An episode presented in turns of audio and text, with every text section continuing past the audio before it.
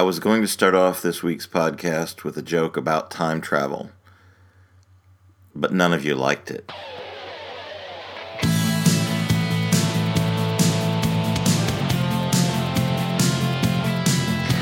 This is Across the Table, the podcast of Hannibal the Magician. Hello, everyone, and welcome to episode four of Hannibal Across the Table. Thanks for joining me again. If you're joining me for the first time, I'm Hannibal. I'm a magician based out of Charlotte, North Carolina, and this is my life. I actually had a couple of private messages this week asking me about the title of the show. I made uh, an assumption, I guess, that it was clear to anyone that had seen me, but uh, I guessed wrong.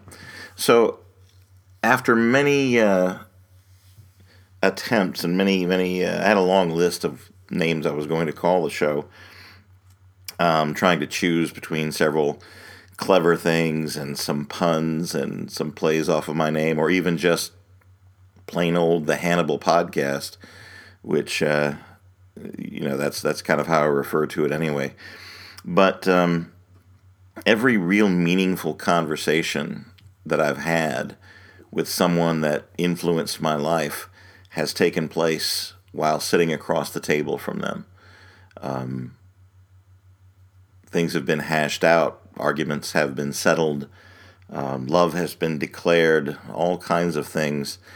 Um, sitting at a table, sitting at a kitchen table across from my parents, across from my children, across from friends and, and my wife, and and uh, you know, it all happened sitting at a kitchen table or at a at a diner or or someplace like that where there was a table between us and, and common ground, and then the style of performance that I do, uh, that I specialize in, close up magic as well as parlor magic. There's a table involved the audience on one side, usually, and me on the other. So my performance comes out across the table.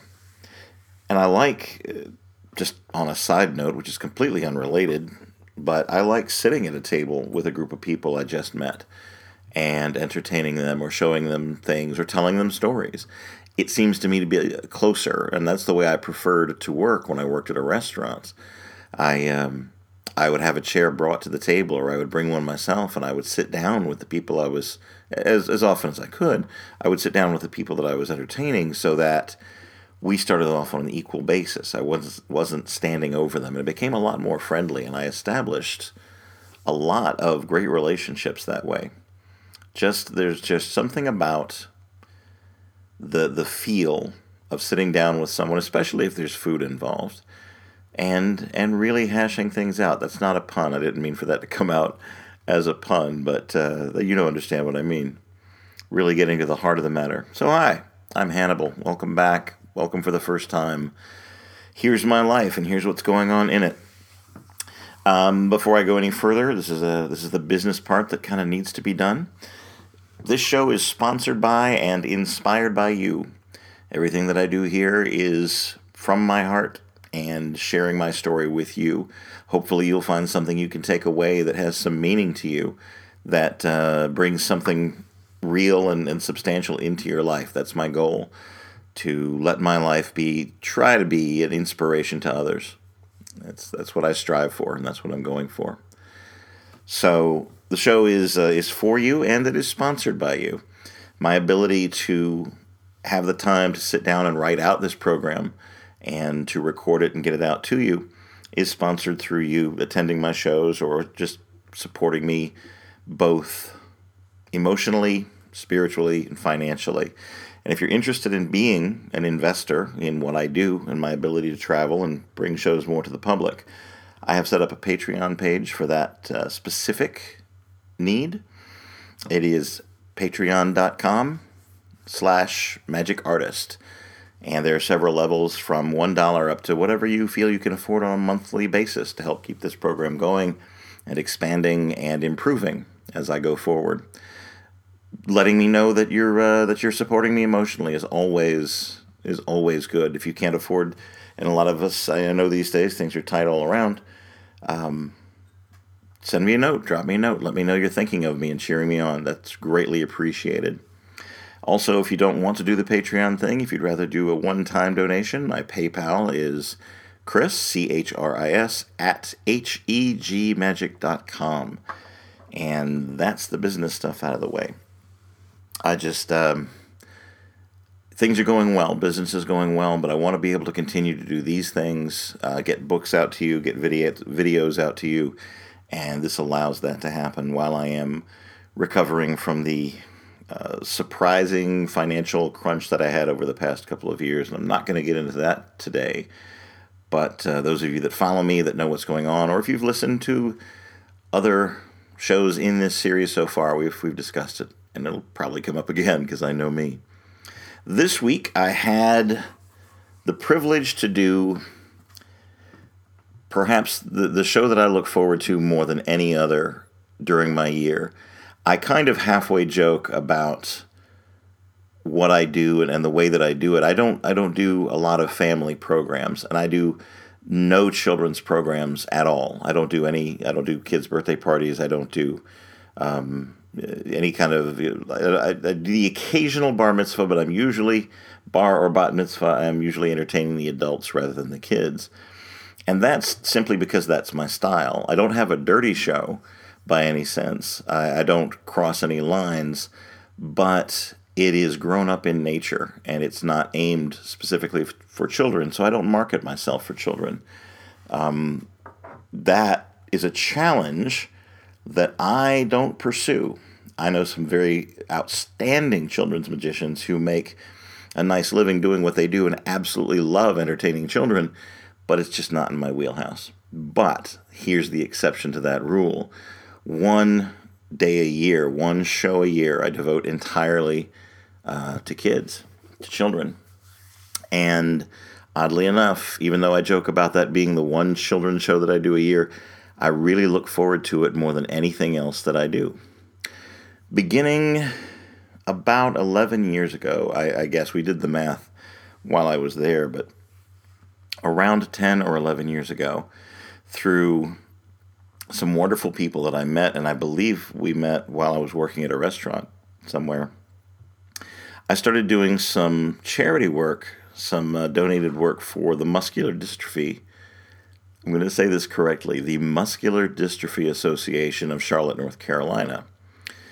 And they asked for some help with a with a fundraiser, and I came out and happy to perform for that to help kids go to camp, to help kids with various forms of muscular dystrophy have a, a full week at camp. Just like I did, just like a lot of you did, being having the ability with the special needs that they have, the challenges that they face, to be able to go and have a fun time outdoors with friends. And uh, I was happy to do that. Well, then they asked me to come and actually perform for the kids at camp. And I argued at first, I kind of was hesitant at the beginning because I thought, like I said, I don't really have a show that is appropriate for young children. So we went back and forth about it. They assured me that whatever I could do or whatever I could bring to the table, so to speak, uh, would be welcome. So I prepared, to the best of my ability, I prepared a, uh, a 35 minute show for a group of kids and I, I the very first year, and I, I dreaded it. I, I dragged my feet. I thought this can't possibly go well. You know, I'm going to let them down. I don't really know what to expect. I was I was a little nervous about what the audience was going to be like, what their attention span was going to be like, and if I could even hold it with a group of kids. And I had the most amazing time that that very first that very first year. That they they were responsive, they were fun, they were funny, they were challenging in all the right cool ways. I mean, they were heckling some of them, and and it was amazing. It was really really awesome, and. I don't know how to explain this better than than just to tell you straight out. After the first year, I couldn't wait to come back. I wanted to come back a second day that that same week, but they uh, they, had, they, had, too many other things planned and they couldn't do it. And um, so I, I prepared a, what I thought was a better show the next year, and the next year, and the next year, and now the counselors look forward to me coming, and the kids know that I'm coming, and they tell the the new kids that have never seen me before about what's they they've become a really cool little hardcore Hannibal fan group, um, and I love them to death. I, I've seen of course, because of the nature of things and it being summer camp and the number of years that I've spent, I've watched some some really neat, human, amazing individuals come and go, and and it's always sad, you know, to uh, for one to either age out or or for another reason not being able to attend. But I, I learn a lot. I, I give of myself. I really, you know, I give everything that I possibly can. I give as hard for those kids as I do for any other show that I do, and possibly harder because I really, really admire the situation that I that I get the privilege to be in. They they they they move me. Okay, I, I look at the challenges that these innocent young human beings face, and they have the strength and the courage to be able to overcome and to keep moving forward and to chase their own dreams. They. I, am trying, I'm struggling for the words here, but it's like I've always said find your ability and put your passion and your, your devotion and your, and your energy behind it. You know, not so much chasing a dream that you have or something that you have a passion for, but finding out what you're good at and putting all your love and your energy and your strength behind that because that's where your happiness is going to lie. That's where you're going to find your center.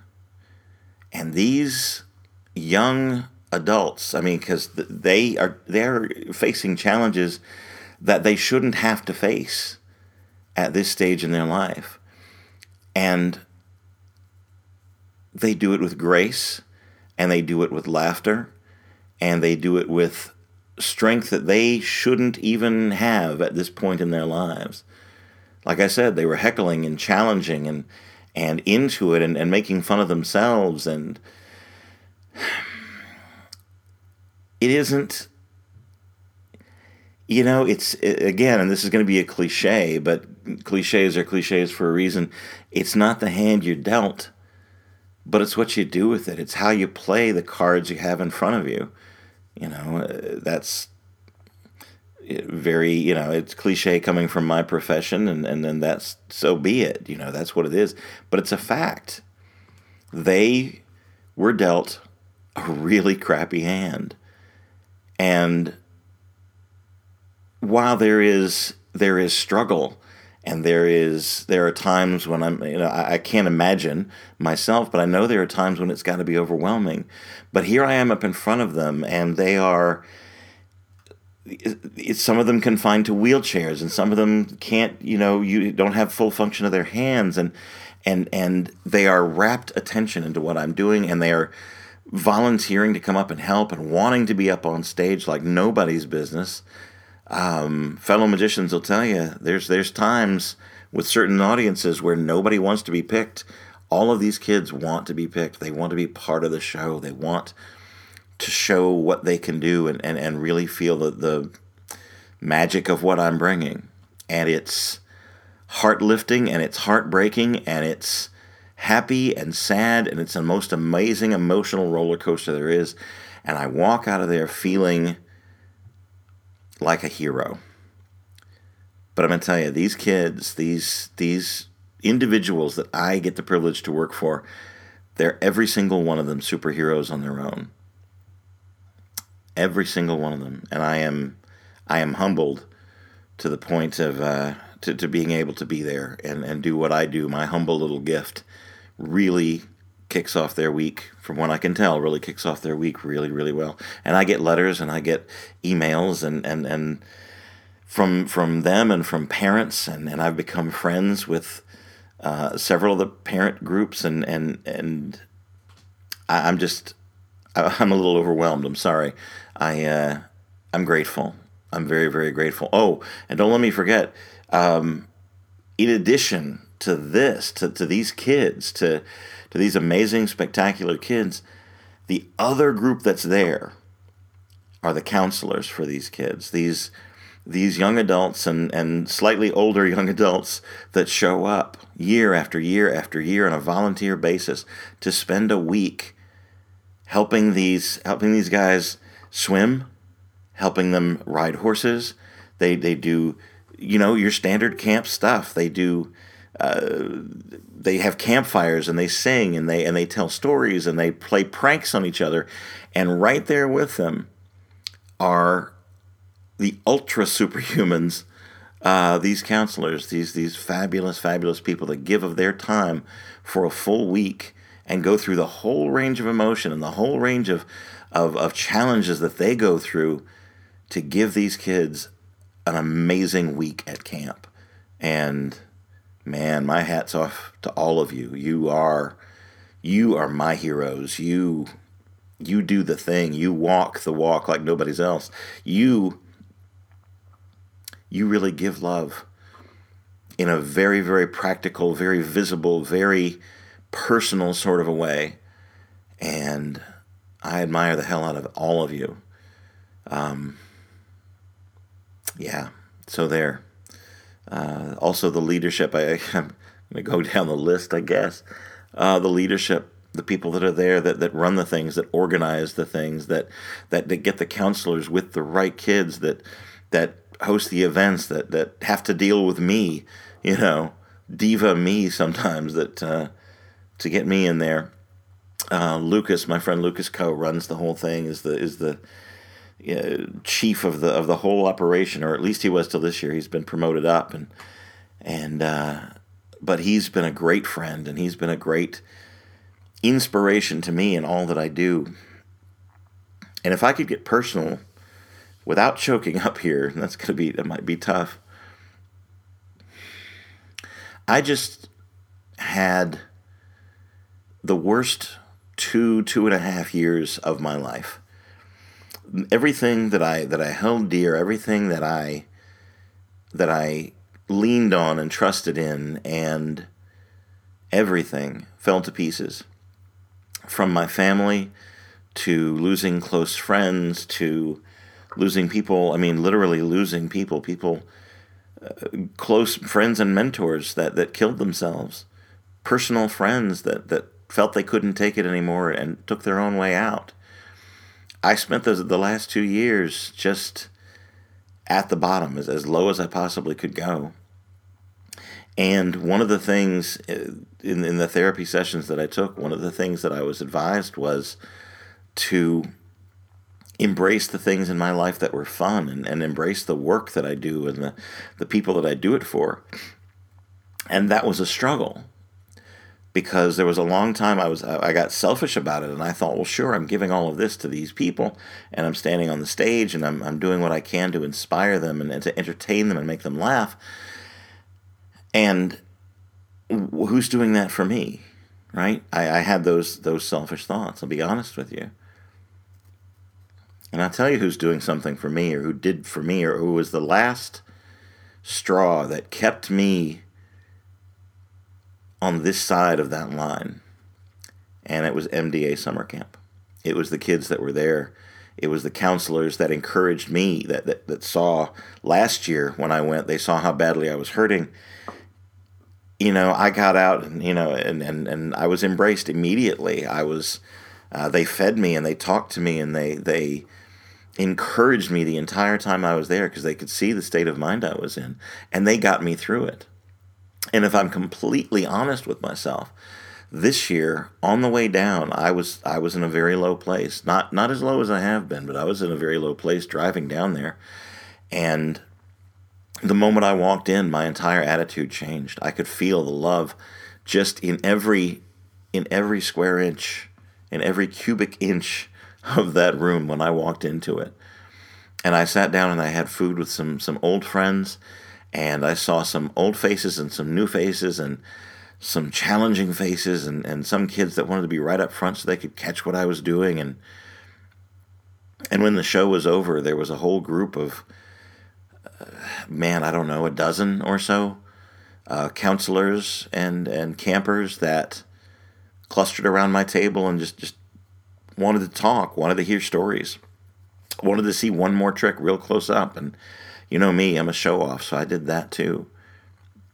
But they changed my whole attitude, they changed my entire outlook on my life at some of the roughest times that I've had. I went there to entertain them and to lift them up, and they did it for me. So, all of that to say, if you get the chance, you have an ability. You sitting right there, wherever you are, you have something you do well. You have something that your hands were made to do. Put your passion behind it and do the best you can for your own heart and what you do, but take the time to, to give freely and without any expectation to, to take what you have and give it to somebody who could really use it. Because I think you're going to be surprised. It'll come back around on you. It'll it'll it'll boomerang right back at you because exactly what you're sowing and exactly what you're putting out into the universe is going to come right back to you a hundred, a thousand, a million times greater than, than what you did. That's a guarantee. I've watched it happen in my own life. I lost almost everything, but I didn't lose that ability to, to love strangers, to, to perform for people for their enjoyment and selfishly the emotion and the energy and the love that I got back from what I put out. So go for it. Find out what you do and give it away. You know? Yeah, I'm off the soapbox. I just, uh, it was a really emotional time. It was a really fantastic time. I, it, it went by too fast. I, I was there I, I, three or four hours. I don't know. It, it all just went by as a blur, and they were all fantastic. They they they were trying hard to bust me, and they were. I, I could go on and on about it, but but suffice it to say, I uh, I feel like a much better person for for knowing this group, for being a part of, of being a tradition, I guess now of, uh, of summer camp week for the uh, Charlotte Muscular Dystrophy Association. And if you're looking for a good charity, if you're looking for someone that could use a hand, that could use some help, Charlotte MDA. Look them up on Facebook. Look them up on Google. They're out there. Hacks, uh, send me a private message. I will get. I'll put you in touch. But uh, put your emotions and your your spirituality and whatever else you is you is, whatever else it is that you have uh, in this direction. It's, it's well worth it. Okay, following that, uh, I, I went up to, um, that was, uh, that was last Monday. I went up to uh, Asheville to, uh, to do a couple of shows up there. The first was for the Inimitable Park West Gallery, the uh, art auctioneer company that I do.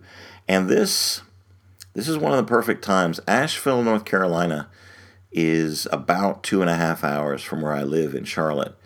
And it's, uh, it's up in the mountains.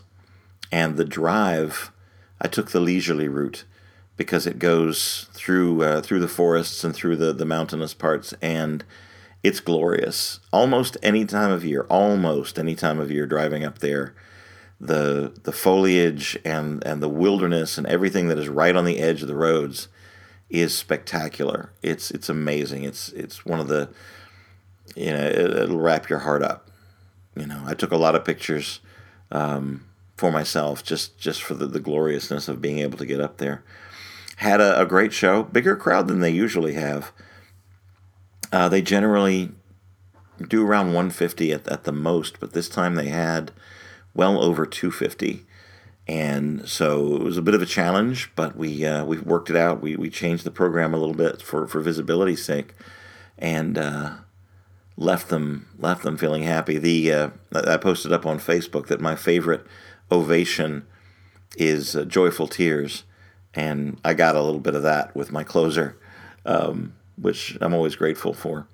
And then the following night, after that, I went just outside of Asheville, about an hour outside of Asheville, to a, a town called Sylva, and a uh, bar slash grill called Sneaky Squirrel. Great people, fun people. Uh, did kind of a bar slash restaurant show, just wandering around, mix and mingle kind of a thing, and uh, relaxed and plied my craft and looked out at the scenery every chance I could. Uh, so a very blissful weekend, and uh, now I'm home safe and relaxing back into my honeycomb, and gonna bring you something. Uh, I had an idea middle of the week last week about something that a topic that some people seem to have been interested in, so I'm going to go ahead and put my flag in the sand and declare myself somewhat of an expert in this particular field of magic. I did it for, gosh, over 15 years uh, on a consistent basis, and it's still something that I do whenever when there's a need or whether I feel like it would be a good idea to take new material out to a, a, an unforgiving audience and see how I can do it. Uh, I'm talking about busking. And uh, I, busking, for those of you who are not totally familiar with the term, is basically street theater uh, singing or drawing or dancing or performing magic tricks or juggling or being a mime. Um, performing unofficially on a street, on a busy street, for people passing by and soliciting for tips, putting out your hat or, or visibly, vocally asking for whatever money they can spare for your performance. Um, a lot of theaters, and I, I, I put this up as part of my uh, my hat lines and when I'm asking for money out working on the street. Most places you go for entertainment, they charge you up front. You have to pay to see the movie before you see it. You have to buy your, your seat in the theater to see the play you want to see. You have to buy concert tickets to see the band. And maybe it's a horrible experience. Maybe you don't like the play. Maybe the band is just off that night and they're just not any good, but you've already paid and you've seen it.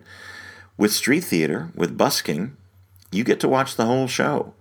You get to see the entire performance and then decide what you're going to pay and if you're going to pay. And to me, that's what made it exciting. That's what made it a challenge. That what that's what more than a lot of things in my career, in my, my little journey doing magic tricks for people, that's improved my show in, in ways that nothing else possibly could. I had to be good. I had to please the audience while still maintaining, you know, my, my own integrity in the way of performing I wanted to do, the excellence that I wanted to bring, but still make them want to pay me at the end, to give them something of quality so that I could get something of quality in return. And that's what busking is. You're out there by yourself, generally by yourself. Uh, there are teams and there are bands that do it. And I'll address that because one of the questions was specifically about that. But uh, you're out there on your own and you have to convince people to stop for a moment and watch what you're doing or listen to what you're doing. And then you have to hold them there. You have to be interested, interesting enough to where they will take an extra few minutes before they go to wherever they were heading for. And then you have to ask for money and be willing to accept whatever they decide to give, even if it's nothing. You have to be grateful for the experience and the uh, even if it's only rehearsal time that it ends up being. But that's that's the nature of busking uh, in the uh, in the concrete theater. So earlier this week, when I had the idea to do a discussion about busking and I can only imagine this is going to take more than one episode. We'll probably revisit this again in the future because it's a it's an ever evolving thing. But I've done it for a while, and I can go ahead and, and proclaim myself uh, well re- well rehearsed, well versed, and somewhat of an expert on it. So, so I, I decided to throw it out to the sponsors on Patreon and the the followers that I have on uh, Twitter and Facebook and I just simply asked, I'm going to be talking about busking. I spent over a decade working in it? Or do you have any specific questions you'd like me to talk about? And I got some really, really interesting responses, and I'm gonna, I'm seriously just going to address them in the order to which they came, and try not to get off on too many tangents. But I kind of, I kind of get the feeling you enjoy the tangents as well, because that's where the stories come from, right? Cool. So Andy, my friend Andy on Facebook, wrote, "What do you do to form a crowd so you can get started?" Well, let me. I'm going to back up one step from that question. Before you go out, before you hit the streets, before you take your act out to the public, and there's a follow up, so don't don't cut me off too soon. Number one rule uh, to being a success as a performer, to making a living as a performer, to getting money, getting fame, walking your road. The number one thing as a performer. I hope you're writing this down. Are you ready? Okay, this is gold here, and I might not repeat it more than five or six times have a kick ass act. Number one rule have a kick ass act. If you don't have a kick ass act, if you don't have something that people are going to be interested in, then it's not going to come. The rest of it's not going to come. Now, yes, you remain true to yourself. Yes, you have integrity in what you're doing. Yes, you follow what your ability is and put your passion, your devotion, and love behind it. And you can do all of those things, and nobody could like it.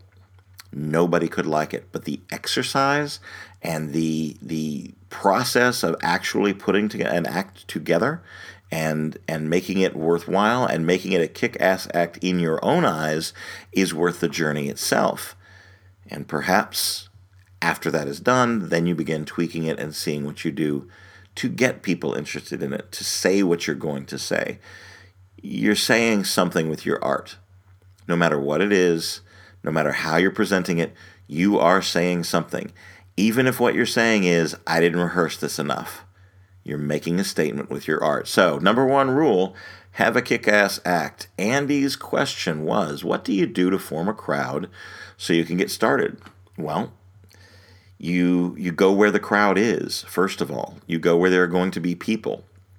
You, you could you know be out on a backcountry road and be the greatest in the world but there's nobody there to see you. So what i did when i first got out there on the street and, and what uh, what worked well for me was i found out where stuff was happening.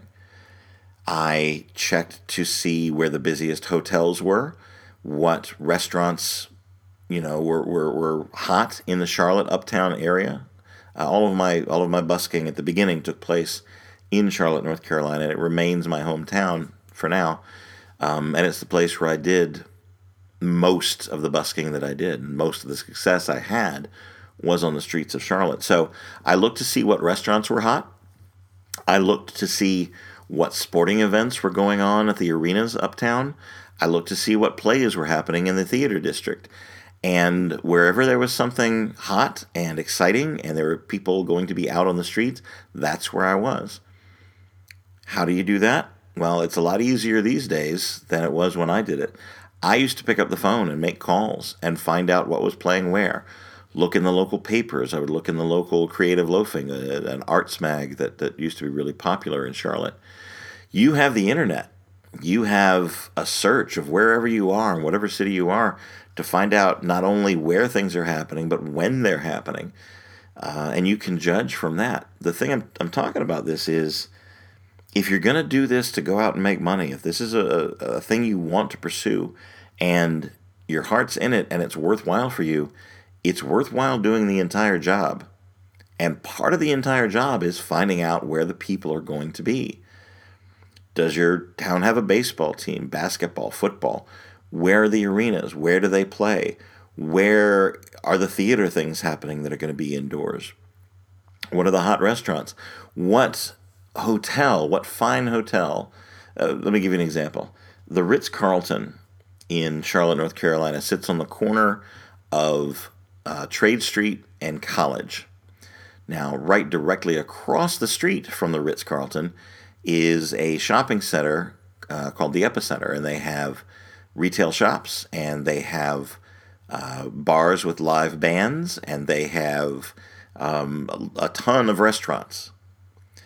And looking at the geography of it, it was fairly simple to see that here's a bunch of people in a hotel, and right across the street, there's a bunch of places to eat and movie theaters and places to go do something while they're in town. So I should be directly between those two things.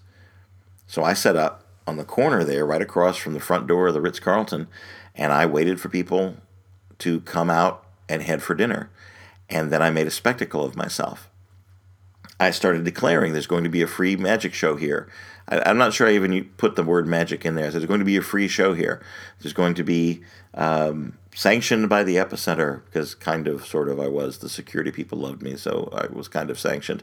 But um, I would make a spectacle. I would I would use the the stick that I was using as a magic wand, and I would bang on the cups, and I would get their attention. And I dressed myself to look professional. When I was working on the street, I would wear clean shirts. I would wear a vest over a clean T-shirt or over a clean dress shirt. Um, if the weather permitted, if it wasn't too extremely hot, I would wear a shirt and tie. I would look like a professional performer. Um, now, comfort, if you're going to be out there for hours and hours and hours, of course, your comfort and your, your safety and, and everything else needs to come in line with what you wear, but don't look like a bum. Don't look like a panhandler. Nothing against bums and panhandlers. For those of you who are starting to write letters, don't do that either. No, you know, look like you belong there. You know, adopt the attitude that this is my spot, this is where I'm supposed to be this is who I am, and I'm about to bring you something worth stopping for. A lot of it is psychological, having the confidence to simply stand there and talk to people as they're coming up. Start talking to them when they're a, a ways away, and don't be creepy about it. You know? The whole thing about stopping a crowd is stopping one person, getting one person or a couple of people interested in what you're doing and starting in for them. And, and people are a lot more comfortable if they see you already performing for somebody else, they'll at least slow down and then get interested, and the crowd builds from there. Um, a lot of it depends on your personality. I've seen Gazzo, you know, he insults people as they go by, but he does it in a humorous way. He does it in a gentle, humorous, sarcastic, loud sort of a way. And the people around him, the people that are already there around him, laugh and that kind of lets them know okay, this is a thing that's official, it's supposed to be happening. In general, I will talk to people starting as much as 15 feet away. I will compliment them on their shoes, which throws people off. But I'm sincere about it. You know, I look for nice shoes. Um, I let them know there's a show getting ready to start. I will say, I will ask for 30 seconds of their time because that's enough to get them hooked. If I get the, the first little gag underway, they're usually willing to stay for more. And understand the majority of the people you do that to, the majority of the people you're going to do that for, are going to walk on by. And they will either make an excuse or they will just keep their eyes forward and keep going. But you keep trawling and you stay nice and you stay polite and you stay professional and you cause a scene, you know, on a, on a low key sort of a, of a way. You're not threatening anybody or making it uncomfortable for anybody, but you're letting the people know from a distance um, that there's something special going on. That's another point I should probably put out. Don't be hidden, be in plain view. Get in a place where they can size you up as they're walking up to you. Don't spring it on them. Don't don't surprise them. Let them get a good look at you as they're traveling towards you that's that's a, a, a lot of it right there. Just just them knowing that okay, he's well dressed, he seems to be well mannered, he is the people that are walking by are laughing, or the people that are standing there are laughing. Let's take a chance and see what's going on. It's a big part of it. Um, so that's how I start to form the crowd. I get two or three, they react, and other people see their reactions, and I I notice them you always keep an eye on what's going on around you. Of course you do. That's a safety issue as well as a as a getting a crowd issue. You see who's walking by. You see what's what's going on, and, and you invite them over. Hey, you, they're enjoying it. Come over and see for yourself. It looks better from over here. It's kind of a close up act. Come over and take a close up look, and entice the next people to walk up, and the crowd builds from there. Now, in my own style, in the old, in the way that I do things, and this is not everybody's way. You're gonna have to find your own thing of being what you're comfortable with. I don't like the crowd to get more than a dozen. 10 or 12 people is more than enough for me, and I do a quick act. I, I there's a lot of magic that happens in there. There's little souvenirs that get given out as as it's going on. My business cards are in plain view. I get them laughing. I show them something amazing, and I let them go. It's a catch and release. Um, there are other buskers who draw huge crowds who want to get 20, 30, 50 people and, and give them a show. Um, I give them a show, but I give them a, a, a, brief show. I give them a teaser. I give them something to where, honestly, what, what worked for me on the streets of Charlotte was they would see me on their way to dinner and they would make it a point to come back after dinner because during food they've been talking about me. They've been talking about the show they just saw. Let's go back and see if he's still there. Let's see if he's doing something new, or maybe we can catch him if, we, if he's doing the same trick to somebody else for whatever reason, I, I pick up a lot of the people sometimes two or three times as they're circling around for their other entertainment.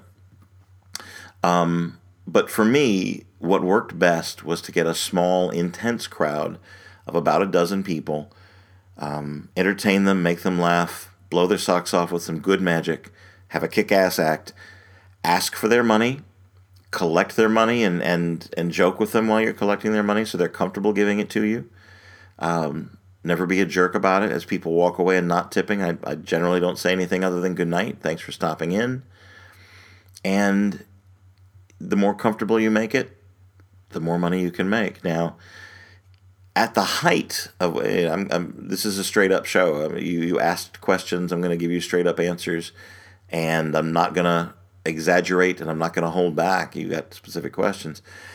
In general, at the height of what I was doing when I was out there five nights a week, six nights a week, and, and really, really putting the grind in, really putting the work into busking, I would average sixty to seventy dollars an hour um, doing card tricks, and that is pulling in a crowd of ten, holding them for five to ten minutes, you know, which is a nice little show.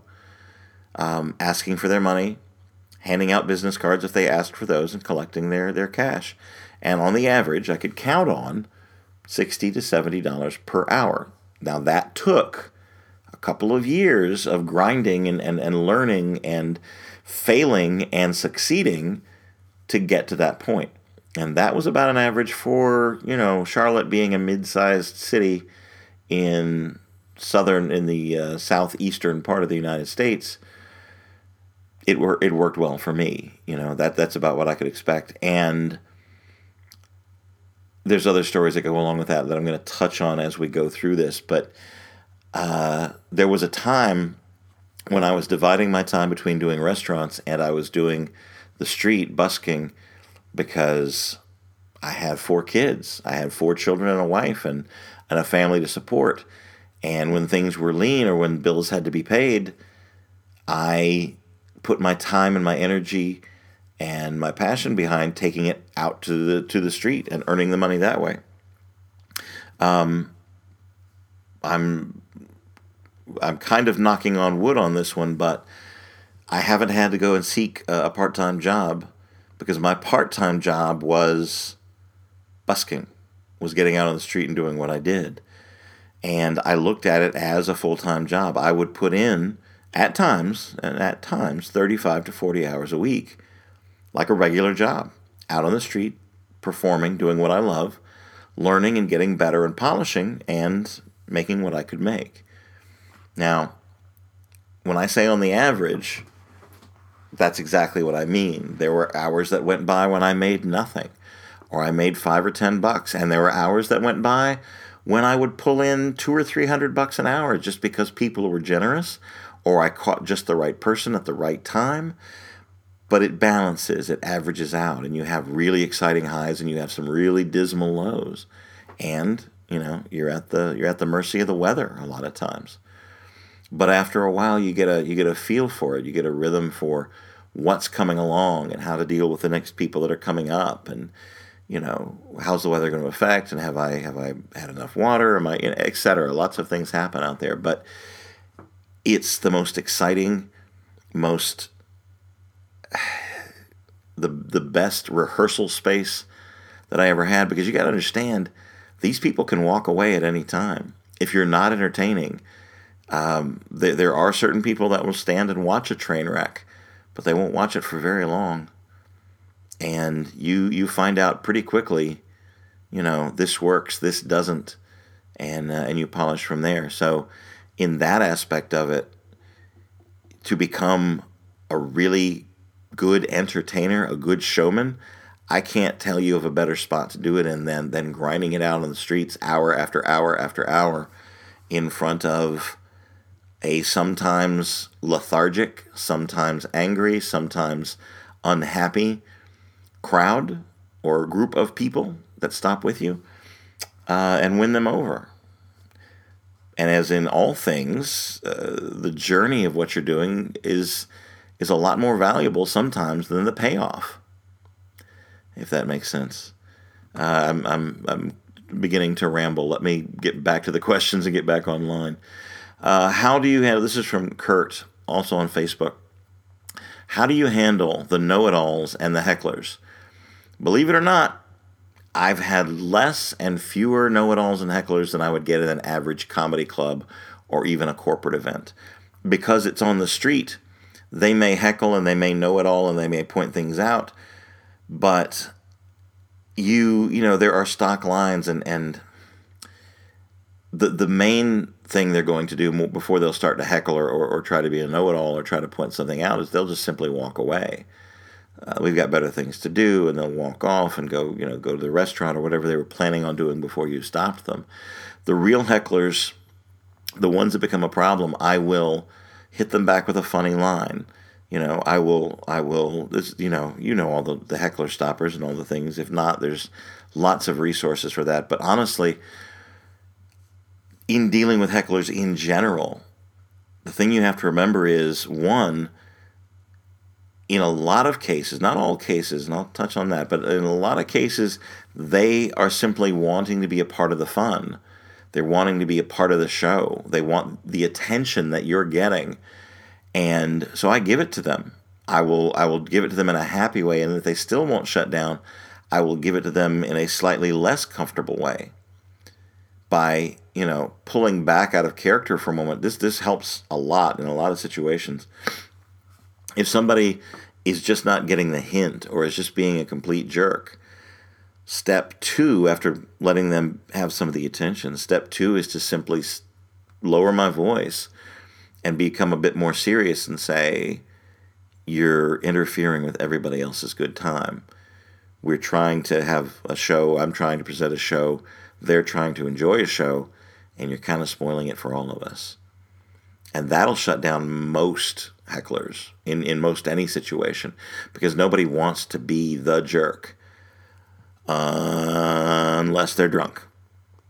And if they're drunk, uh, if you are in a comedy club, if you're in a in a formal show, or if you're in some place where you are working for someone else in that situation, then management takes over, you allow the security of whatever room you're working in to remove them from the situation. On the street, your option with an unruly, drunken, whatever, know it all heckler is you simply end the show. You just stop. You have the option of not performing anymore. If someone is just going to stand there and wants to ruin the show for everybody else, I will thank everyone for coming. I hope you enjoyed what I was able to perform. But I'm not. I'm not here looking for a fight. I'm not looking to challenge anybody, um, and I'm certainly not here to make look, anybody look bad. But this gentleman or this lady or whoever is interfering with the show, uh, thank you. Enjoy the rest of your night, and just stop and just end the show.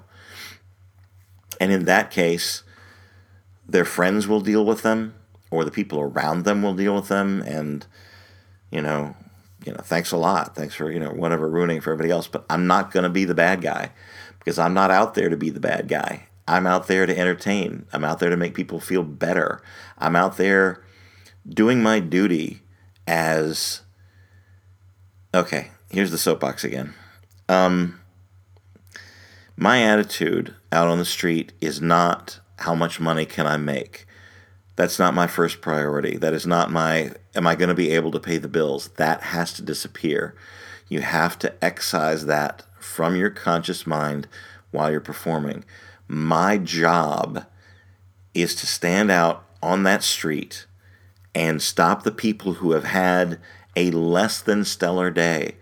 The vast majority of people that are working for somebody else, that are not following their abilities and their dreams, that are simply at a job to make a paycheck to be able to survive one more day, and dealing with all of that stress and dealing with all of that unnaturalness that is heaped and piled upon them for hours after hour after hour. It is my job as a pressure valve to release that. So I make a kick ass show and I present it to them and I give it to them fully from my heart. And I ain't there for the money. And if there is an interference with that, if there is a a rainstorm, if there is a sudden snowstorm, if a tornado hits down, or a heckler pops up in the audience and has to have the attention and has to ruin the show, I'll stop. I will put my things away. I will take a break and wait for them to leave and wait for them to leave and resume when they're gone. Play for people that want to see you work. And uh, it's it's it's sometimes harsh and it's tough the first few heck it's it's still tough sometimes. But uh, you're there to present something and you haven't charged him. You're not you don't owe him anything. You don't owe Mr. Heckler anything at all. You don't owe drunken frat boy out with his buddies. You don't owe him anything. You're there providing it, mostly for free to most people. Um, and the money comes when it comes and as you ask for it and how it all comes out. But number one priority give a good show, give a kick ass show, make people happy, lighten their day. You're performing a service. And it's up to you when you start and stop. That's how I deal with hecklers and know it alls. I don't have to do a thing for them at all. I hope that answers that. Rob from LA. Yay, LA. How do you respond to Stephen Colbert calling busking the lowest form of show business? I like Stephen Colbert. I like Stephen Colbert's show. Um, I like his outlook on most topics. I agree with him on some things. I disagree with him on other things. And he's wrong my reaction, my response to Stephen Colbert is come out on the street and see how low it is. I will uh, ego ego talking, but I'm expanding it to my my fellow buskers. I will put up my performance against anything playing on Broadway, Mr. Colbert. I will anything playing, any movie that's playing.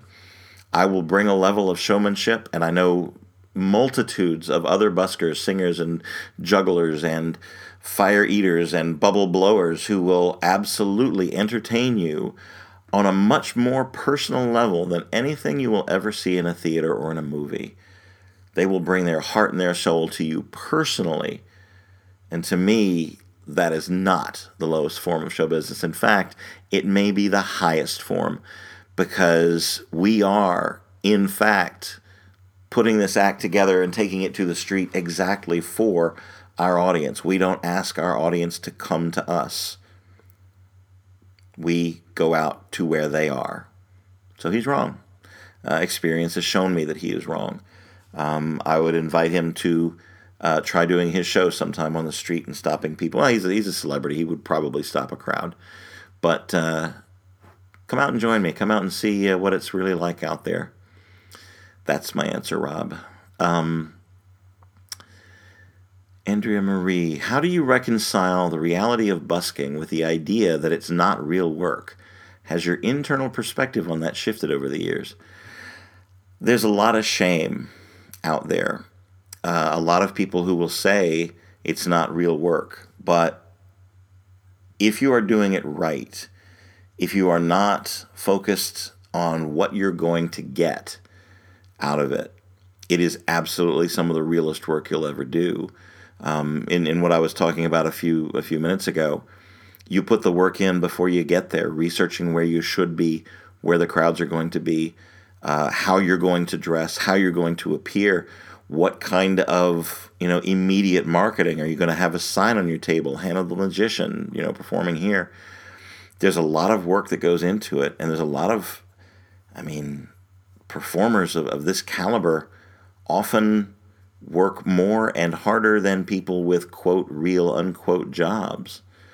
Um, I was told by friends and families and neighbors and and everything else when I first began that it wasn't real work and that it wasn't a, a legitimate uh, job. It, it, it, would, you know, you should. And I, okay, here's a, here's an example. Um, I'm gonna step back in time for a minute to try to make this point. I lived in a neighborhood where there were lawyers and doctors and dentists and real estate agents and uh, people of a kind of a mid-range middle class. Let's let's put it that way.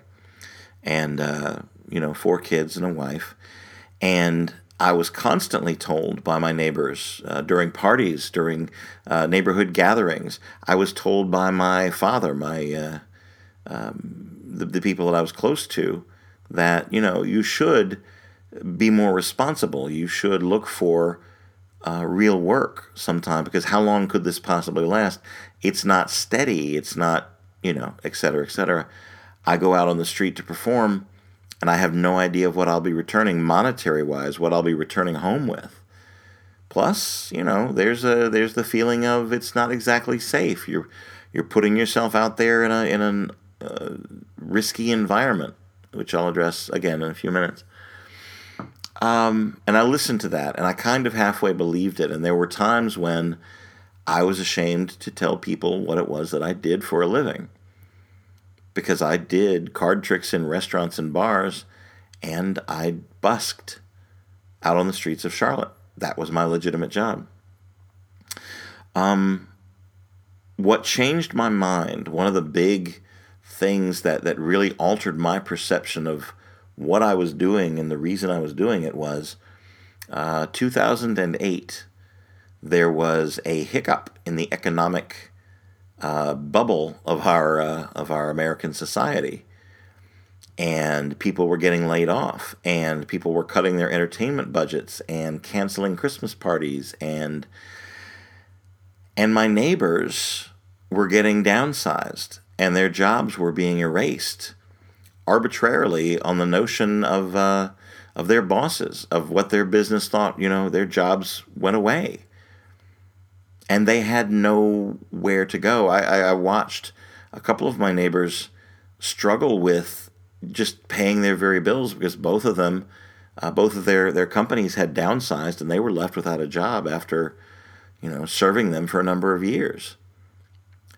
And while this was happening, and while I got several calls that year about canceling parties because the the entertainment budget had just gone, you know, businesses were struggling to stay open. I dressed myself and I went uptown with my table and I performed and I stopped people and I and I did my show and I made them laugh and I and I made them gasp in astonishment and they paid me. They didn't have a lot of money themselves, perhaps. Uptown had a very gloomy, glum kind of a feeling about it at the time because there was no good news in the economic. But I made them laugh, and because I made them laugh, they supported me. They put what money they could, and sometimes probably more than they could, because I changed their perspective on their day. I gave them a little hope. I gave them a little joy. I gave them a little laughter. And one night I came home and I was able to stop and get groceries and take money home to where we could pay our electric bill and we, we could feed our kids because I believed in what I did and I went and I did it and I brightened people's lives and they gave me money. And I came to realize that one, my job, my busking job, my being out on the pavement and, and doing what I do was a lot more stable in I'm flat out was a lot more stable than their cubicle jobs, than than their their law firms, than the places that they worked that they counted on as being steady work. Their jobs went away and they had no place exactly to turn for a while. And their struggle was, was awfully real and, and horrifying. And while mine got scary, I was able to take a deep breath and go and do my job. Because one, I mean, I work for myself, uh, and and two, I just I took the chance that I could brighten somebody's day enough to where maybe I wouldn't get paid as much as I used to, but maybe I could still buy groceries and I could keep us, we could keep us afloat for one more day. So one, I had the stability of uh, of being able to continue to do my job. And two, what I was doing for my community was really vital. All they were getting was bad news. All they were getting was was was doomsday and and and bad thoughts and how are we going to last and what's going to happen next and I got to take them out of that. I got to give them laughter and joy and hope and and a, and a different view and relieve some of the pressure of the struggle that they were going through. And, and that was a blessing to them and a blessing to me to be able to do it. So that changed my perspective on how real my work was. And that, let, us take it even, let's expand on that for a second. Working in, working as busking, as uh, commando entertainment in the concrete theater of the, uh, of the street I provided a service for my community. I relieved some of the pressure for the people that would stop from all walks of life. Anybody that would walk by. You know, no one has to pay for the show. Stop and enjoy it. I'm going to be okay. I'm trusting in the universe to take care of me. And you know what? It did. So I provided vital, necessary service, quote, for free to my city, to my community, to my neighbors, and gave them uh, a moment of, of respite in a, in a troubled time. And in the meantime, I paid my bills and we kept going and we moved forward. So the reality of it was, and reconciling where I was and all of that, it was that my work was more real than I thought it was, more necessary than I thought it was, and more stable than the average person working for random corporation. Uh, and that that matured my work in a lot of ways. It's it was there that I learned to to tell the kind of stories that would uplift someone, that would that would give them the glimmer, you know, that would uh, that would take some of the shadows away. That's really where my act started going in that direction, um, and I can see the, the, the road behind me, how it how it is turned uh, from that simple fact, from that simple realization that I'm proud of what I do, and I do it to the best of my ability, and it is needed. So that's how I reconciled it. WH. Um, let's see. Uh, hard to read the question. What if the day wasn't profitable enough? Or the month? That's he's got two questions here. One, what if the day wasn't profitable enough or the month? Um, it was. It always was. Uh, if the money wasn't coming in in one place, I would move to another place. If the day was simply off, if the day just simply wasn't going to happen, if it wasn't profitable enough, and to be honest, once I got in the rhythm of it and I was doing five or six nights a week, I would set a specific goal for myself. Um, and I, you can get a feel of how much is coming across the table or how much is going into the hat. Um, because I wanted to be home. Some, you know, I wanted to be home with the family. I spent days home, but you know, there's always the pull of, of the family. Um, it, it always was profitable enough. If one night wasn't, uh, I would move to some place. You know, I had two or three spots picked out before I ever went uptown as to where the busy spots were going to be and, and where people were going to be hanging out. And if I went through the entire night, and I, I would work, you know, a six to eight hour day on the street, uh, regardless of whether I was making money or not making money, I put the time in and just and ground. I use that term a lot. I, I was grinding it out. Uh, if that night wasn't profitable enough, I'd come back the next night. All I can tell you is, standing on this side of it, I made it. Uh, I made it happen. Um, I worked really hard. Uh, I got lucky in in some instances. Yeah. Um, I brought the kick ass show. I, I fed the people that were in front of me with, with what I brought to bring to them, what I brought to them, and I was I was taken care of. I'm not going to use the word rewarded um, because life is life, but because I dedicated myself to it, there was always enough. Sometimes there was just enough, and sometimes we sacrificed and did without but we were happy and we were fed and the lights stayed on most of the time. The lights stayed on and uh, and we had each other and um, you know that's uh, that was enough. Feast and famine. That's what show business is. If you're going to commit yourself into it, you got to realize, yeah, there's going to be really great days and there's going to be really awful days, and you set aside. You know, you save, you set aside for the really awful days, uh, but you keep at it it's a job, it's a career. You put yourself into it as you would to real job because it is all on you at that point. Uh, his second question was, what if you don't have the finances to travel to a better location like a city? Uh, these are some things I'm sometimes dealing with. Um, a lot of it is location. Uh, you know, living in, in small town there's there's other things you're going to have to do if if, if the city you're you're near or the town you're near doesn't support that kind of thing you know you you, you opt you find a different plan now having said that what came to mind um, I know of a busker my friend Glenn who worked a small town who literally went I, I cannot tell you what his financial intake was but the pictures that he put up and the and the uh, enthusiasm with which he approached his work um, even in a small town, uh, Salisbury, I think it was Salisbury, North Carolina, which isn't a big city by any stretch of the imagination. It's a it's a town. Um, he got out on the sidewalk and he entertained people as they went by, and they they rewarded him for it. They they paid him for it. Um, he took his circumstance and he made it work for himself.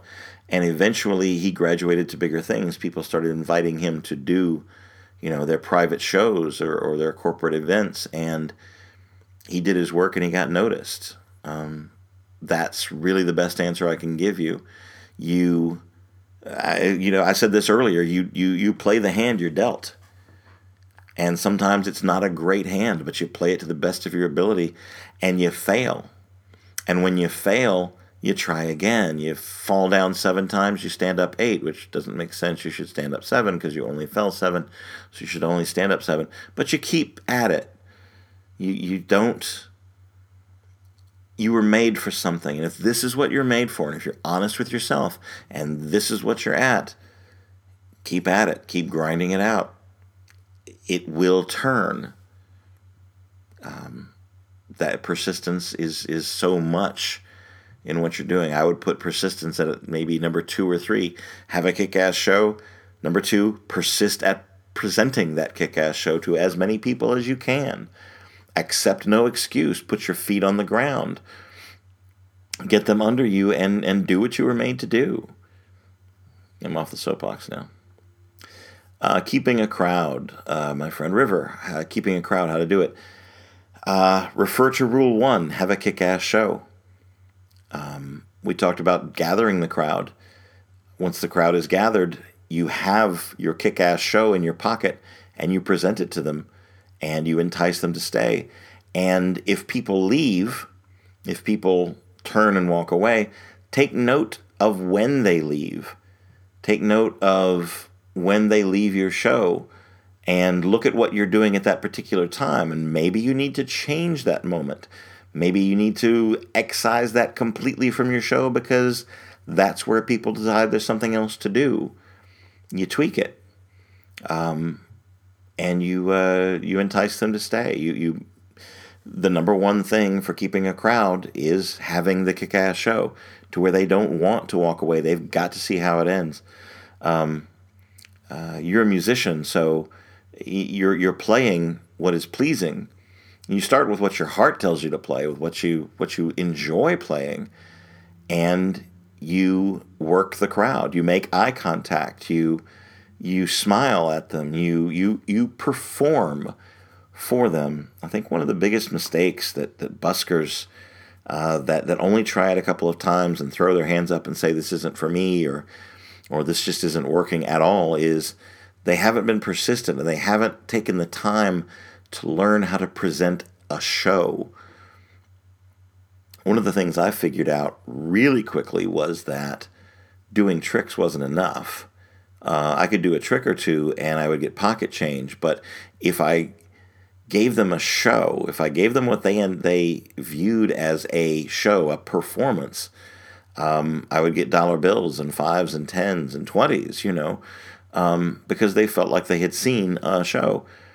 Uh, I, I, do see musicians in, in the different towns that I see busking in where they're they don't talk to their audience, they don't interact with the audience, and in their open cases, they've got a couple of dollar bills or maybe a five, but a bunch of change, you know, because they have relegated themselves to background music.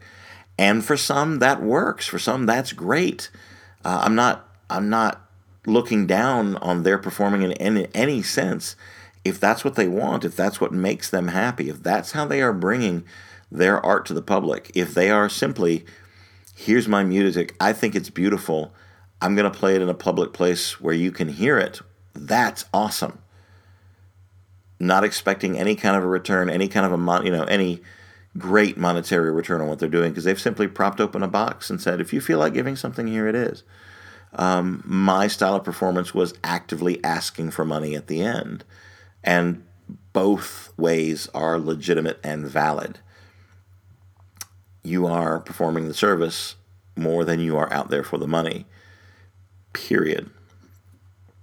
If you're only in it for the money, um, you're you're you're starting you're you're hobbling yourself. It's it's not going to work as effectively or as well if your mind is on the purse the entire time.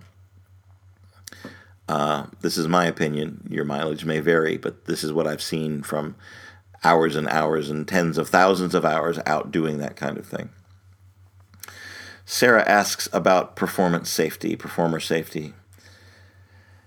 Um, I have been robbed twice. Um, I had a gun put in my face one time and, and uh, asked to hand over all my money, which I did. And then I got um, jumped from behind. I got I got hit in the head from behind, and uh, and robbed while I was on the ground uh, once. And in both cases, I was not paying attention to my surroundings. In both cases, I was on my way back to my vehicle and I was tired and I, my mind was elsewhere and I was not watching what was going on around me. And I work alone. I'm out there on the street by myself when I'm working. And I always make it a point to park someplace where there's light, someplace where there's no hiding places, someplace where you know, I might have to walk a little further. I might have to pay a little more in a, in a parking garage, but being in a well lit place uh, where there are people, you know, around uh, helps safety an awful lot. So, as far as performer safety goes, be aware of your surroundings. Be aware of who's who's watching you, who's nearby. Uh, take care of where you park, how you get there, how you get back home. Um, be aware and, and, and stay safe. Uh, in particular, in Charlotte, I know that um, police officers the, that they, they will uh, walk with you uh, to wherever you parked or you know be nearby uh, if you ask, and, and, they're generally all the way around in Charlotte. Um, tell them you know straight up, I was here performing. Um, I'm going back to my vehicle now. Could you would you walk me back to where I'm going to be? And you know take every precaution but mostly it's awareness um, not putting yourself in a place of danger uh, i've never I've never had a major issue where where I was worried about my safety while I was on the street. Um, but again, I am a large white male, and your mileage may vary wildly from that. Um, the best advice I can give on the on the safety issue is stay in the light, stay where there are people, um, be aware of what's going on around you, and take your precautions just like you would do anything else. Um, so there, if you've got deeper questions, if you have other things like that, post, let me know, give me a call, um, and I'll address that more uh, in depth if you'd like. But that's that's the basics of it. Uh, Nathan asks what you what should you look for in selecting a location? People. Find out where the people are. That's part of the job. I'll go back over that again. Find out where the people are. Find out you know uh, where you can draw a crowd. That's that's it. Uh, now there you know what your rules are in the city that you're working in. Uh, with Charlotte, any public sidewalk is fair game. Any public park is fair game. Know where the public places are. Know where the privately owned parts of the sidewalk are. Um, if you don't know, somebody will come and tell you. Uh, and when they tell you that you're on private property, be polite and move. You know, it's their space. If they own it, you got to move. Um, in Charlotte, and this is this is where my experience is. Any public place, any public sidewalk, you cannot be within a certain number of feet of a uh, of an ATM or a restaurant.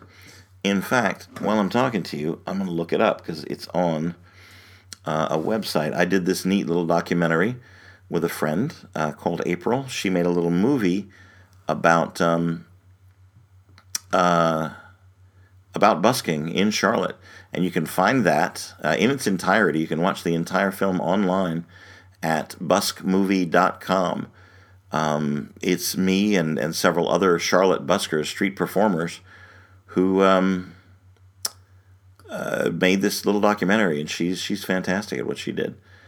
I, uh, okay, here's what Charlotte is, um, and this is right off of the website buskmovie.com. Uh, answers a lot of the questions uh, as well, and gives some uh, some uh, links to other things. Busking related laws in Charlotte. Busking is allowed without a city issued license. You don't need a license to perform in Charlotte on any public sidewalk, plaza, and park within posted hours and rules. And you can't be in a place in a park, for example, after they uh, they close, which you know there's not going to be people there. Why would you go there anyway? You know, again, it's common sense. Busking is not allowed on any means of public transportation. Can't do it on the bus, can't do it on the train, etc. You cannot do it within 20 feet of a transit stop, outdoor dining or retail area, bank, or automated teller machine. 20 feet, that's, that's pretty generous. Um, I, I, thought it would be in, in yards, like 20 yards, but can't be within 20 feet of a transit stop, outdoor dining or retail area, bank, or automatic uh, automated teller machine. That's common sense. Uh, no, cannot perform on private property unless invited to by the property owner or his representative. Um, always ask, you know, find out where you're performing, find out what's private and what's what's public. Uh, continuing, buskers may not. Again, this is Charlotte, and and it, but a lot of it's common sense. So it, it, you know, check with your own city. Buskers may not solicit for specific amounts or sell merchandise without a peddler's license. You're not there to sell anything. You cannot put up a sign and say tips five bucks and up or whatever. You can't ask for a specific amount. You can ask in general for tips, but not a specific amount. You may not impede the flow of pedestrian or vehicular traffic or block the entrance to private property. Common sense. You may not operate sound amplification equipment without a city permit. Um, if you play a guitar through an amplifier, you'll have to get a permit, a sound permit. If you play the guitar just acoustically, or the fiddle, or the violin, or the viola without hooking it up to an amplifier, you're gold. You can do that. If you want to play a tuba, that's fine. As long as it's not hooked up to amplification, you're gold. You can do it anywhere you want. You may not place flyers or other ads on private property, including vehicles, without the owner's consent. You may not deface property. For example, uh, sidewalk chalk. Can't deface the property. You cannot do your art on the sidewalk because it is defacing property. Or climb on railings, poles, or posts. Um, you may not attempt to compel an individual to give a tip or watch a performance. And there's kind of smoky gray area there. Um, the police officers that know these rules and have watched me perform have never said anything to me about it uh, with with lighthearted compelling. Uh, I do uh, solicit for tips without giving specific amounts, and I do try to compel people to come and watch me. Um, that's never been, you know, your mileage may vary, and if they ask you to stop, you stop. That's it. Period. Done. But uh, lighthearted that way, it's never been, ever, ever been an issue. Actually, kind of surprised to see that. You may not cause threat to public safety, like fires, knife juggling, etc. Common sense. It's common sense. You may not consume drugs or alcohol on public property or perform while intoxicated. Common sense. Uh, do not leave debris behind. Keep your area clean before, during, and after the performance. Um, buskers under the age of 16 must be accompanied by an adult after 11 p.m. And that's kind of it. That's kind of it. Um, permits. Those of you who asked uh, about permits, I'm going to jump ahead here. Sound amplification permit is free. You simply have to go. You can if you go to buskmovie.com. There's a link. Um, to uh, to get the application for a sound amplification permit. It's free. You just have to fill out the uh, the paperwork. Peddler's license. If you want to sell your merchandise or you want to ask for specific amounts, twenty five bucks. Uh, peddler's license. You you apply. You are only allowed to stay in one spot for thirty minutes at a time. So be mobile. Um, applic- the link is right here on this uh, site as well. I will. Um, I'll put the link up on um, in the in the description of uh, the podcast, so you can you'll have a link uh, handy when that comes. Um, Twenty five bucks for a peddler's license. Tryon Street Mall use permit. Uh, Main there's a big main street there in, in Tryon and Charlotte, uh, also free. Uh, temporary permits are required for vendors and event organizers, not buskers. Sorry, to use the following public areas. So that's that's kind of it. Those are the things, and um, buskmovie.com, you'll find that I will put up uh, a link to that as well. So that's uh, those are the places you can work, and that's those are the rules that, that have to be followed here in Charlotte. Uh, Daniel, what are your thoughts on performers working together in certain situations? I think it's great if you work together, if you're a team, if you work a tag team, like somebody does something for a little while and then takes a break while the partner does something else entirely, or you work together you know, do it. You do what you feel is right, whatever you feel to put your art out there. That's the thing. Uh, Daniel, do you wait? Uh, other Daniel, do you wait till the end to suggest tipping or stress it throughout the show subtly? I personally, and I've seen it done many different ways. Personally, I wait until just before I do the big finish. And then I have a short little spiel and I say, in a moment, I'm going to do the big finish, and it's going to be big. Uh, at the end of the big finish, my hat is going to be on the table for your donations and tips. No one is required to tip. No one has to give a donation. But if you enjoyed the show, and note that I waited till the end before I asked for money, I let you watch the entire show for free. If you feel you enjoyed the show, put whatever you feel the show was worth into the hat and help me support my art. Um, if I don't get paid, I won't be here you know, if I don't get paid over a certain amount of time, I won't be here the next time you come looking for me. I'll be in a different part of the city. Um, thank you for watching. I hope you've enjoyed the show. Don't don't run away just yet. There's still good stuff coming, and you're welcome to stay whether you can tip or not. But the hat will be out for you, and that's what I do. And that's pretty much, with some variations, that's what I say. I get them to laugh a little bit. Um, I relax them on the asking for money, and I've become comfortable with it after having done it thousands of times. Uh, you know, screw up your courage and, and simply ask. I do it one, you know, before the last effect. Uh, I know some people that do it throughout. I know some people that would do the entire act and then ask. So it's what feels best for you. Try a bunch of different ways. How important is external advertising? Don't know. I've never used it. Um, I rely on my personality, the way I look, getting people's eye contact 20, 30 feet away, showing that something fun and safe is going on, and making it happen. Um, it has been external advertising has been completely unimportant to me. Uh, maybe I missed out on something, but uh, in my work, I just did my job. I just went out and, and promoted myself, you know, loudly where I was without having uh, signage up. Worked for me. Your your uh, your mileage may vary. Whatever makes you the most comfortable. Susan. Oh yeah, yeah, yeah. I've been waiting for this one to come up. Um, Susan writes, I think the Joshua Bell experiment, or stunt, if you'd rather, done by, uh, yeah, by an excellent thing to, to discuss. Uh, there's the link uh, to it. Basically, a guy played his violin in a Washington train station during rush hour, and unsurprisingly to no busker whatever, everyone walked right on by to get to work. The perspective of the WAPO guy was that since the player was Joshua Bell and the violin was a Stradivarius, that this was a statement about the decay of Western society. Whereas we as buskers know it was just a statement that Joshua Bell is, not surprisingly, a terrible busker. Which is why this is a stunt and not a real experiment. Put Mr. Bell in the park at lunch and he'd have gotten a very different result. But since the reporter had decided on his message first, he set up the experiment to fail. Amen and hallelujah, and let's pass the hat. I actually found it to be an extremely encouraging statement about busking as a skill and the vital importance of picking your place and time. Do it right, and you have the best shot you can have at an excellent crowd. Pick the wrong time and place, and Joshua Bell himself couldn't get a crowd. That is Susan, my friend from the Rambling Sailors uh, from Carolina Renaissance Festival. She's exactly right. Time and placement and yeah, trying to do it in rush hour in a busy train station that people are trying to get to work, bad timing.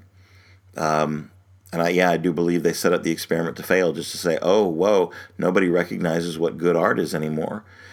But yeah, if you put Joshua and his skill in the right time and place, like she said, in a park, um, in a more leisurely crowd walking exercise, put him between where people are staying in a hotel and going to a restaurant, for example, like I did, and he's playing well, people will stop.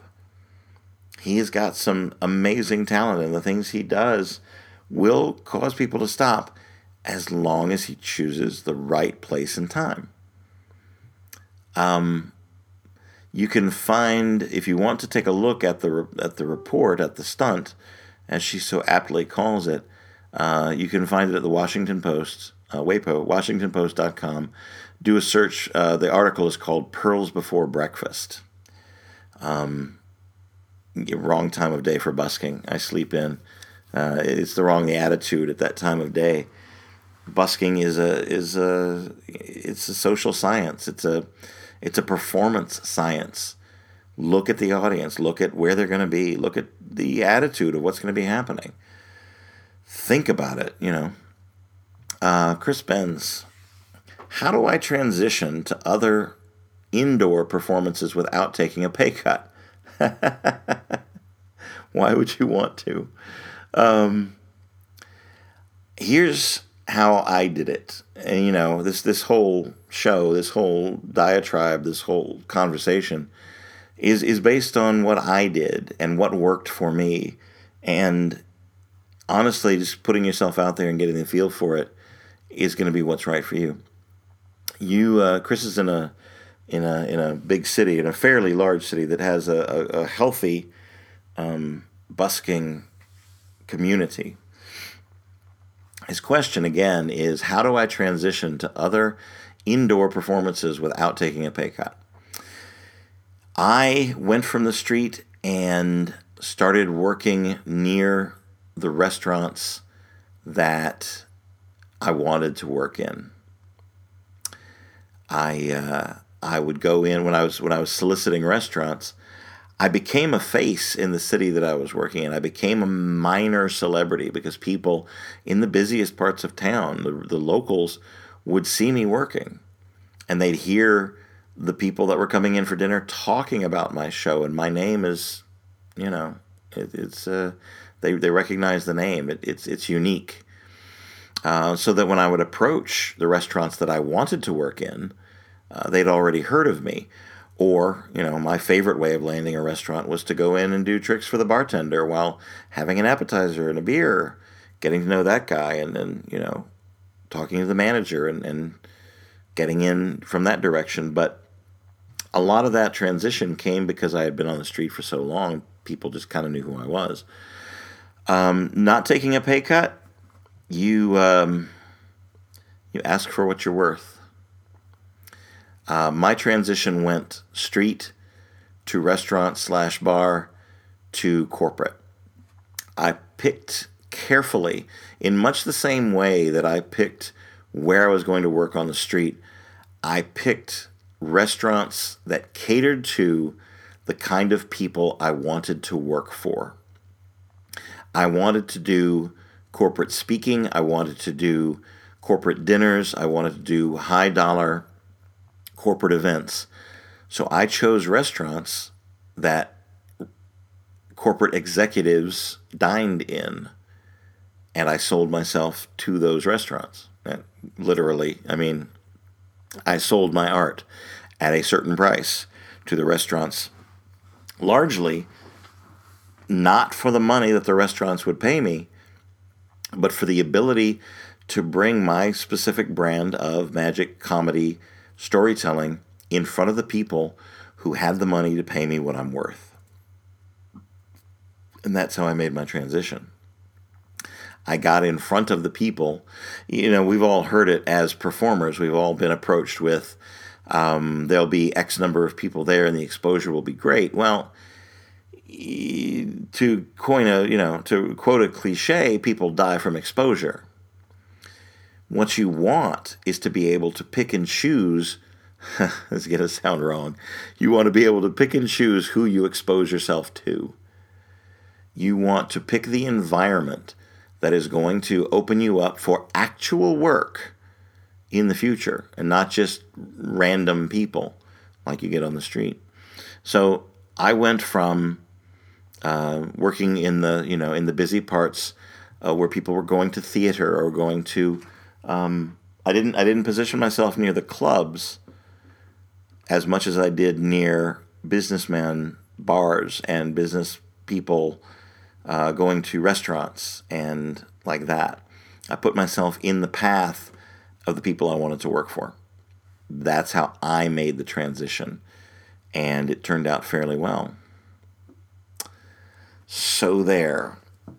I think, let me double check a, a, different page here for a second, but I think that answers um, what I was looking for.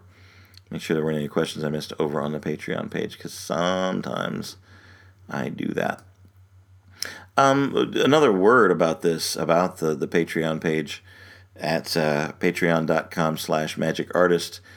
This enables me to to do things like MDA, to be able to do public shows, more public shows at a reasonable price, um, rather than constantly performing for the corporate people take care of my basic bills. Um, the things that I struggle with, and delving just this way in it for a moment, but the things I struggle with are the legal bills, the the, the, the things the divorce caused that I'm that I'm having to pay for. I'm not throwing a pity party here. This is just the facts and still wanting to be able to perform publicly and be able to support charities like MDA and uh, USO isn't a charity, but but working for the USO, your pledges on the Patreon enable me to be able to do those things. Um, it doesn't look like I have any other questions over on the Patreon page specifically. Um, earlier today, I posted a new video to the YouTube channel uh, if you go to YouTube and just do a search for Hannibal the Magician or Hannibal Magic, uh, you'll find me. Now, there are, I have my own video channel, uh, which is linked on my, uh, on my webpage, themagicartist.com. You can find a lot of links there. But there are certain other people have recorded me video wise and put those up on YouTube. So if you just go to YouTube, do a search for Hannibal Magician, you'll find me. Uh, as an example, I did a TED talk, um, and that's on the, the TEDx channel and not on mine, but uh, Hannibal TEDx, we'll, we'll find that fairly quickly. I was, uh, there's one that was shot by Susie Films uh, called, entitled The Second Oldest Trick in Sleight of Hand. Um, that thing has, that particular video has gotten over 2 million views, and I'm stunned uh, by that uh, by that number. So, um, yeah, thanks to, to everybody that, that viewed that. If you could all send me a dollar. Um, but uh, new video up on YouTube on uh, it's called the Dash. Um, it's a little it's a short video. It's only about three minutes long. Uh, a little poetry, a little magic. Um, kind of uh, it's something I had on my mind, and, and hopefully it'll it'll it'll move you as well. That's going to be about it for me this week. Uh, this upcoming week. Oh man, oh, yeah. Here's no. This is important actually. That's in my notes of things I should say. Um, so let me say this. Coming up tomorrow night. Well, nope. Never mind. By the time this gets posted uh, on iTunes, it will have already passed. The first Monday of every month, you can find me at Petra's uh, on, on Commonwealth Drive in Charlotte, North Carolina, the very first Monday of every month. Uh, I'm recording this on a Sunday night. So tomorrow night on the 7th, uh, it'll be me and uh, Chris Curitan uh, at Petra's. Doors always open at 8. Show usually starts around 8.30-ish. And uh, I feature a, a, new local artist every month just to get a flavor of what the local art is. I bring an artist in. Um, so the next one is, of course, is going to be September the 4th. My friend Nikki Redmond's going to be opening that one for me, and then uh, we'll progress on through the year. Uh, but every Monday, every first Monday of every month, you can find me at a special artistic guest at Petra's. On the 23rd of August, I'm going to be uh, doing a dinner theater at Aix en Provence, which is on Providence Road in Charlotte. Um, A I X E N, three words, P R O V E N C E, Aix en Provence in Charlotte, North Carolina. Um, six o'clock uh, opening doors, uh, showtime around seven, but this will be a full meal with wine tasting and wine pairings. Uh, something special. It's a it's a it's a different kind of show than the Petra show. Something unique and one of a kind for this particular restaurant, which has opened its arms for me. It's a uh, it's great food, great wine, and great magic. Then on September second, I will be uh, at 2 p.m.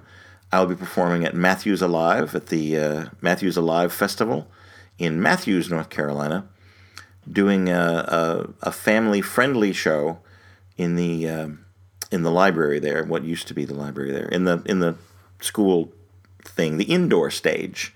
I like working with air conditioning. Uh, the indoor stage at Matthews Alive at 2 p.m. on September 2nd. And following that, later in September, uh, catch me at the Magic Stage for Festival in the Park at uh, also in Charlotte. Uh, something that I did for years. Haven't been there in the past couple of years because of weather situations and other situations, but Grand Return Festival in the Park, September 22nd through 24th, etc., etc. What what fun! What a, what a what a great job I have. What a lucky, lucky, fortunate, blessed man I am, and uh, I'm lucky uh, to have you listening.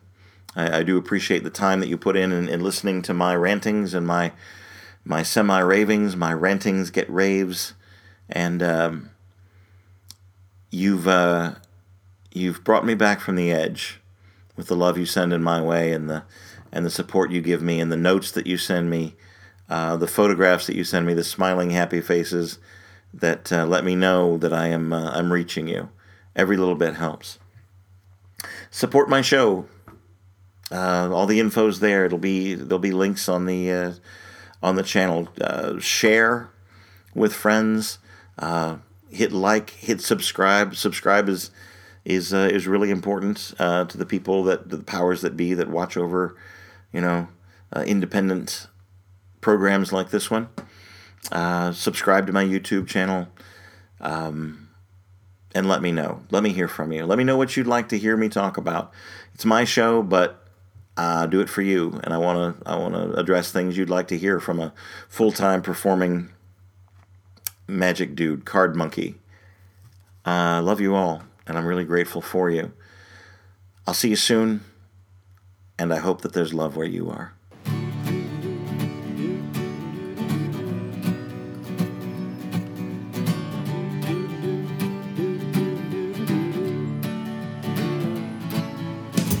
Sitting on the corner, staring down the street, whoa. Making funny faces at the people we don't meet, whoa. Whoa. Holding out our pockets for all the world to see, whoa.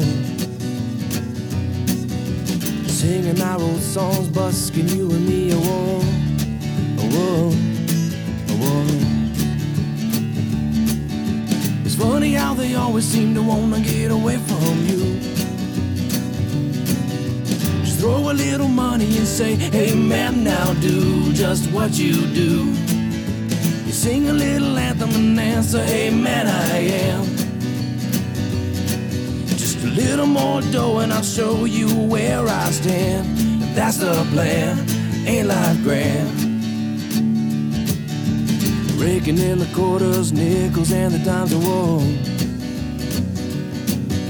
Just breathing and dreaming and passing by the time of woe.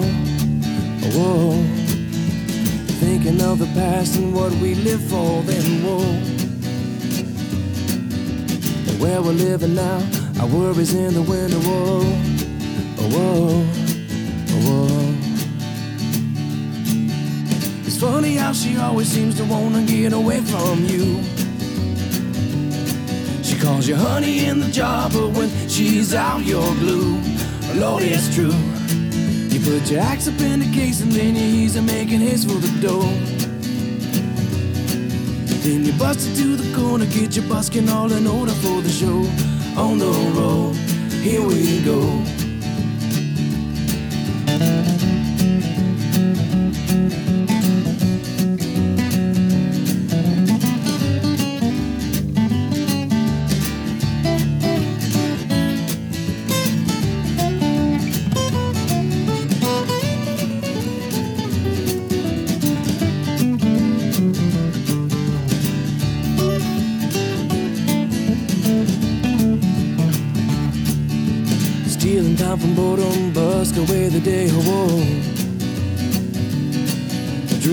Records go every time I play. a Whoa.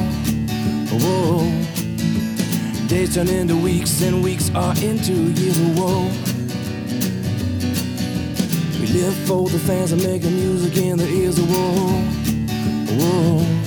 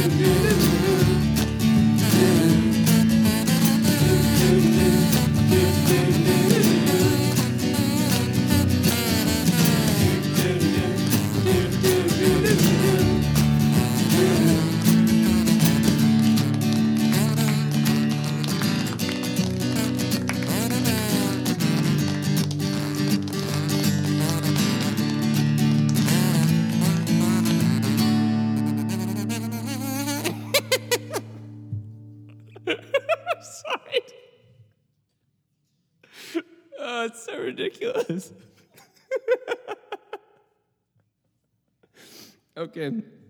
No, I think I'm good.